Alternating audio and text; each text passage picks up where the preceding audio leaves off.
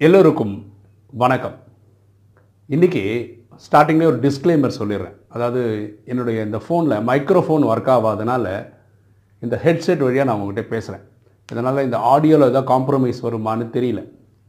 Okay இன்றைக்கி நம்ம பார்க்கக்கூடிய சப்ஜெக்ட் என்னென்னா ஸ்லீப் மேனேஜ்மெண்ட் உறக்கம் அல்லது தூக்கத்தோடைய நிர்வாகம்.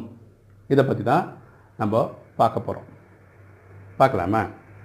இப்போது இங்கிலீஷில் ஒரு பழமொழி இருக்குது early to bed early to rise அதாவது தூங்க போகிறது சீக்கிரமாக போங்க எழுந்துக்கிறதும் சீக்கிரமாக எழுந்துக்கங்க. அதாவது ஒரு ஒம்பது மணிக்கு படுக்க போங்க ஒரு மூணு நாலு மணிக்குள்ளே எழுந்துக்கங்க. இதுதான் அதோட அர்த்தம். இப்போ நம்ம இப்படி ஒரு கேள்வி கேட்கலாம். Late to bed late to rise அதாவது நான் படுக்க போகிறதே பன்னெண்டு மணிக்கு ஒரு மணிக்குன்னு படுத்தா என்ன? எழுந்துக்கிறது ஒரு ஒம்பது மணிக்கு பத்து மணிக்கு எழுந்தா என்ன? என்ன ஆகிட போகுது? அப்படின்னு கேட்கலாம்.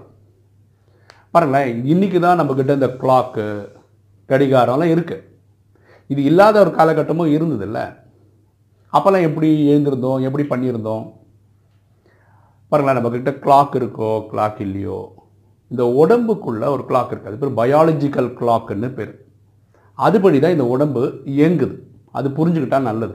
ஃபார் எக்ஸாம்பிள் பாருங்களேன் இப்போ காலம்பரம் ஒரு எட்டு மணி ஆகுதுன்னு வச்சுக்கோங்களேன் நமக்கே தெரியாமல் ஒரு பசின்னு ஒன்று தோணுது.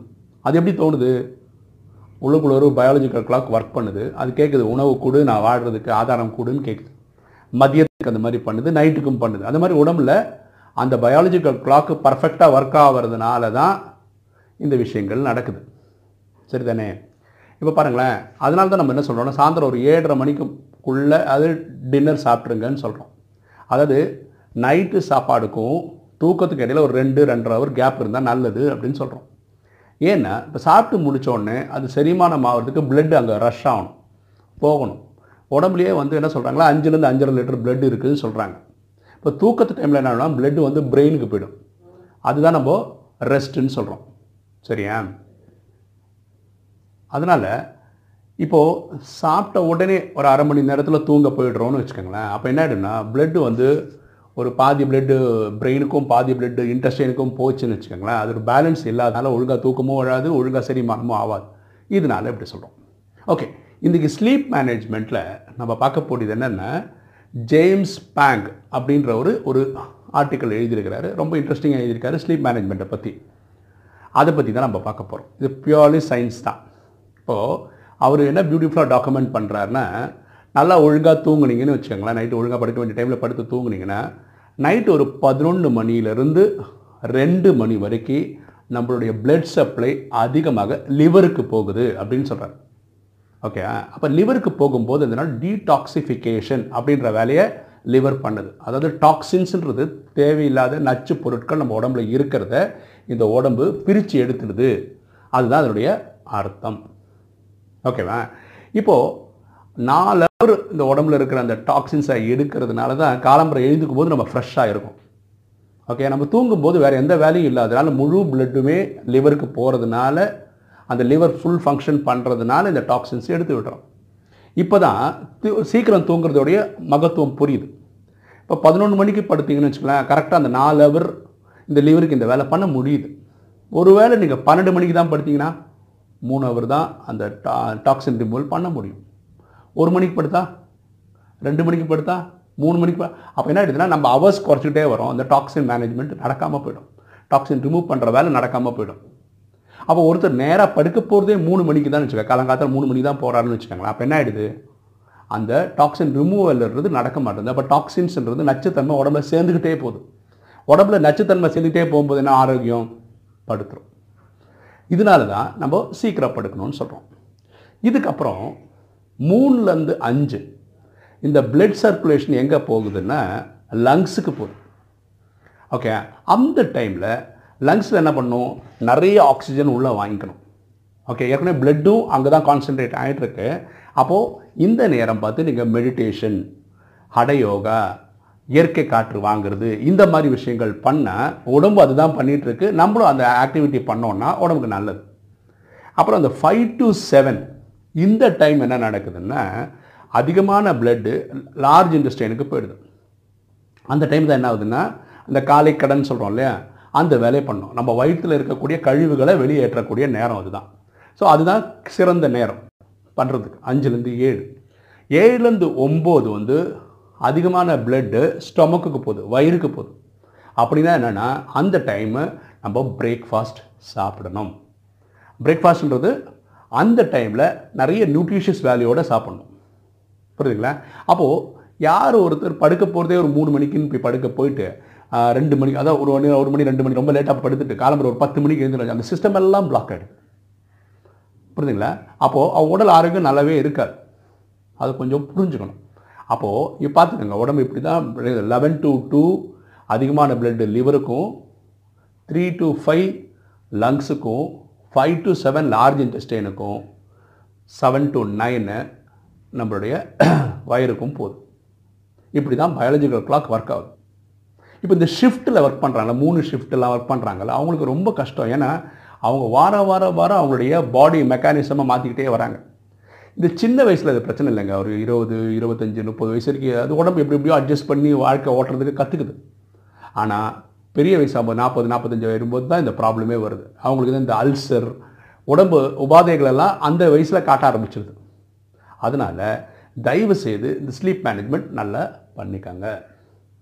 இனி ஒரு விஷயம் சொல்கிறேன் பாருங்களேன். அலிபாபா டாட் காம் அதோட ஓனர் ஜாக்மா ஒரு விஷயம் சொல்கிறார் ரொம்ப இன்ட்ரெஸ்டிங்காக சுவாரஸ்யமான ஒரு விஷயம் சொல்கிறார் அவர் சொல்கிறாரு ஒரு குரங்குக்கு முன்னாடி ஒரு கூடை ஃபுல்லாக மாம்பழம் ஒரு கூடை ஃபுல்லாக பணத்தை வச்சிங்கன்னு வச்சுக்கோங்களேன். கண்டிப்பாக அது மாம்பழம் தான் எடுக்கும். ஏன்னா ரூபாவோட மதிப்பு அதுக்கு தெரியாது. இந்த கூடை ஃபுல்லாக பணம் இருந்ததுன்னா இந்த பணத்தை வச்சு இந்த மாதிரி ஆயிரம் கூட கூட நீங்கள் என்ன வாங்கலாம்? மாம்பழம் வாங்கலாம். ஆனால் இப்படி வாங்க முடியும்னு யாருக்கு தெரியாதுன்னா அந்த குரங்குக்கு தெரியும். ஏன்னா அதுக்கு ஆறு அறிவு கிடையாது. அதே குரங்கு எப்படி பிஹேவ் பண்ணுதோ அதே மாதிரி தான் மனிதனும் இருக்கிறாருன்னு அவர் சொல்கிறாரு அவங்ககிட்ட ஆரோக்கியம் ஒரு சைட்லேயும் ஒரு சைடில் பணமும் கொடுத்தா எது வேணும்னு கேட்டிங்கன்னா மனிதன் பணம் தான் எடுக்கிறான். ஆரோக்கியத்தை எடுக்கிறது இல்லை அப்படின்றார். ஒருவேளை நம்ம ஆரோக்கியத்தை நல்லபடியாக மெயின்டைன் பண்ணோன்னு வச்சுக்கோங்களேன். அப்போது நம்ம ஒருவேளை எண்பதோ நூறு வயசு வரைக்கும் வாழ முடியும். ஏன்னா உடம்புக்கு ஆரோக்கியம் கொடுக்கறதுனால. அப்போது உடம்பு நல்லா இருக்கும்போது எண்பது வயசுல நூறு வயசு வரைக்கும் நீங்கள் சம்பாதிக்கவும் முடியும்.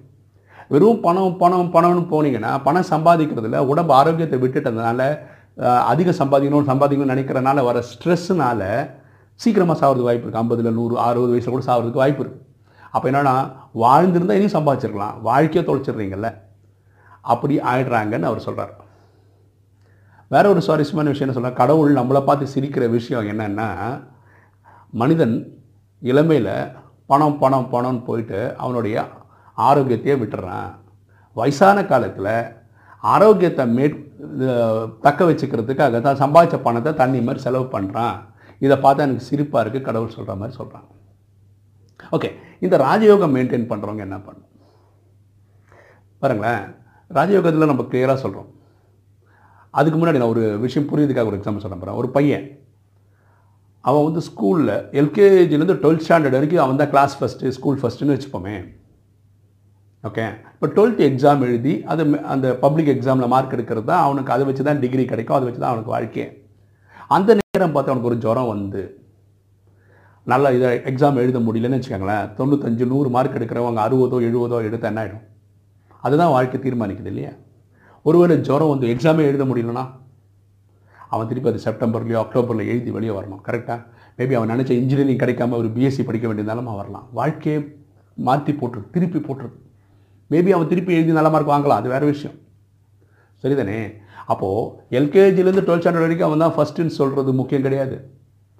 அந்த முக்கியமான எக்ஸாம் பேப்பரில் எவ்வளோ மார்க் எடுத்திருக்கிறான்? அதை வச்சு அவனுக்கு காலேஜில் எப்படி கிடைச்சிருக்கு? காலேஜில் எப்படி அவர் பர்ஃபார்ம் பண்ணுறான் வாழ்க்கையில் எப்படி பர்ஃபார்ம் பண்ணுறான்றது தான் ரொம்ப ரொம்ப ரொம்ப முக்கியமான விஷயம். கரெக்டு தானே? அப்போ இதை நம்ம யோசிக்கணும் இல்லையா? அப்போது அதே மாதிரி இந்த ராஜயோகத்தில் நம்ம ஒரு விஷயம் புரிஞ்சுக்கிறோம். ஐயாயிரம் வருஷன்றது இந்த ட்ராமா அதில் இருபத்தொரு பிரிவு சத்தியுகம் திரேதாயகத்தில் முடிஞ்சிடுது. அது சொர்க்கம். பரவாயில்ல. அறுபத்தி மூணு ஜென்மமாக நம்ம என்ன பண்ணுறோம் இந்த மாயையோட வலையில் மாட்டி கஷ்டப்பட்டுட்டு இருக்கோம். இந்த கடைசி பிறவியில் தான் நம்ம பரமாத்மாவையே புரிஞ்சுக்கிறோம். கடவுளையும் தெரிஞ்சுக்கிறோம். அப்போ இந்த கடவுளை தெரிஞ்சுக்கிட்ட இந்த காலகட்டத்தில் இந்த உடம்பு ரொம்ப ரொம்ப முக்கியமானது. அப்போ இந்த உடம்பை வச்சே நீங்கள் என்ன பண்ணணும்னா கர்மாத்தி தடையணும். கர்மங்களை வென்ற நிலையை அடையிறதுக்கு முயற்சி பண்ணணும். அப்போ என்ன நம்ம நூற்றுக்கு நூறு பாஸ் ஆன மாதிரி கணக்காயிடும். ஒருவேளை அது பண்ண முடியலன்னா இதே சரீரம் வச்சு ஜட்ஜ்மெண்ட் டே வரைக்கும் இந்த உடம்பை ஓட்டுறதுக்கு முயற்சி பண்ணணும். அதாவது என்ன அர்த்தம்னா இந்த ஜட்ஜ்மெண்ட்டே ஆகிறதுக்கு முன்னாடியே நீங்கள் சரீரம் விட்டுட்டீங்கன்னா திரும்ப ஒரு பிறவி எடுக்க வேண்டியிருக்கும் இல்லை? அப்போது அந்த காலகட்டம் திருப்பி பகவானை தெரிஞ்சுக்கிற வரைக்கும் நமக்கு நா நாட்கள் நஷ்டமாயிடும். சரியா? அந்த மாதிரி நம்ம இதை விட்டுறக்கூடாது. இந்த உடம்பு தான் அடுத்த ஐயாயிரம் வருஷம் நடிப்புக்கான ஆதாரம். அப்போ இந்த உடம்பை நீங்கள் எப்படி பார்த்துக்கணும்? அவ்வளோ பத்திரமா பார்த்துக்கணும். இதுக்கு நீங்கள் முக்கியமாக பார்க்க வேண்டியது மூணு ஹெச் அது ஞாபகம் வச்சுட்டா நல்லது. ஃபஸ்ட்டு ஹெச் வந்து ஹெல்த்து பாருங்களேன் என்னதான் நீங்கள் யோகா பண்ண தெரியும்னு சொன்னால் கூட உங்களுக்கு உடல் ஆரோக்கியம் இல்லைன்னா உடம்பு சரியில்லை ஜுரமாக இருக்குது படுத்த படுக்கையாக இருக்கீங்கன்னா உங்களால் யோகா வந்து அவ்வளோ அனுபவித்து பண்ண முடியாது. இது உண்மை தான் யார் சொன்னாலும் உண்மை தான் ரெண்டாவது ஹெச் வந்து ஹாப்பினஸ் மனசில் சந்தோஷமே இல்லைன்னு வச்சுக்கோங்களேன் உங்களால் கனெக்டே பண்ண முடியாது. மனசுக்குள்ள ஒரு துக்கம் வச்சுக்கிட்டே நீங்கள் என்னங்க யோகா பண்ண போகிறீங்க ஸோ எப்போவுமே சந்தோஷமாக இருங்க அப்போ தான் அடுத்தடுத்த சீன் சந்தோஷமாக இருக்கும். அதுக்கு அடுத்தது ஹோலினஸ் தூய்மை. உணவில் தூய்மை வைங்க எண்ணத்தில் சொல்லில் செயலில் தூய்மையாக இருங்க. அவங்களுக்கு இந்த யோகா ஆஹா ஓஹோன்னு வரும். ஸோ இந்த மூணு ஹெச் நீங்கள் பேலன்ஸ்டாக பார்க்கணும். அதனால் தூக்கம் தானே இன்றைக்கி தூங்கலன்னா என்ன? அது அப்புறம் எப்போ மொத்தமாக சேர்ந்து நாலு நாள் தூங்கிக்கலாம் அப்படின்னு இல்லை. இந்த உடம்பு வந்து ஒரு பயாலஜிக்கல் கிளாக்கில் கரெக்டாக அது இயங்கின்னு வருது. அது ஃப்ளோலேயே நீங்கள் போனீங்கன்னா நீங்களும் ரொம்ப நாள் வாழலாம். இந்த ஆத்மா இந்த உடம்புலேயே இருக்கும். நீங்கள் உடம்பை வந்து ஏனோ தானோன்னு மதிப்பு கொடுத்தீங்கன்னா அது ஒரு நாள் மக்கர் பண்ணி அது வேலையை பண்ணுறது நிறுத்திடும் எப்படி இன்றைக்கி என் மொபைல் வந்து மைக்ரோஃபோன் ஒர்க் ஆகலையோ? நிறைய யூஸ் பண்ணுறோம் நிறைய வீடியோ ரெக்கார்டிங் பண்ணுறோம் அதனால் இன்றைக்கி கிளம்புற ரெக்கார்ட் ஆகாமல் போயிடுச்சு. நல்ல வேலை இந்த ஹெட்ஃபோனில் இது ரெக்கார்ட் ஆகிட்டுருக்கு சந்தோஷம். ஓகே இந்த வீடியோ உங்களுக்கு பிடிச்சிருக்கும்னு நினைக்கிறேன். பிடிச்சிங்க லைக் பண்ணுங்கள் சப்ஸ்கிரைப் பண்ணுங்கள் ஃப்ரெண்ட்ஸ்க்கு சொல்லுங்கள் ஷேர் பண்ணுங்கள் கமெண்ட்ஸ் போடுங்கள் தேங்க்யூ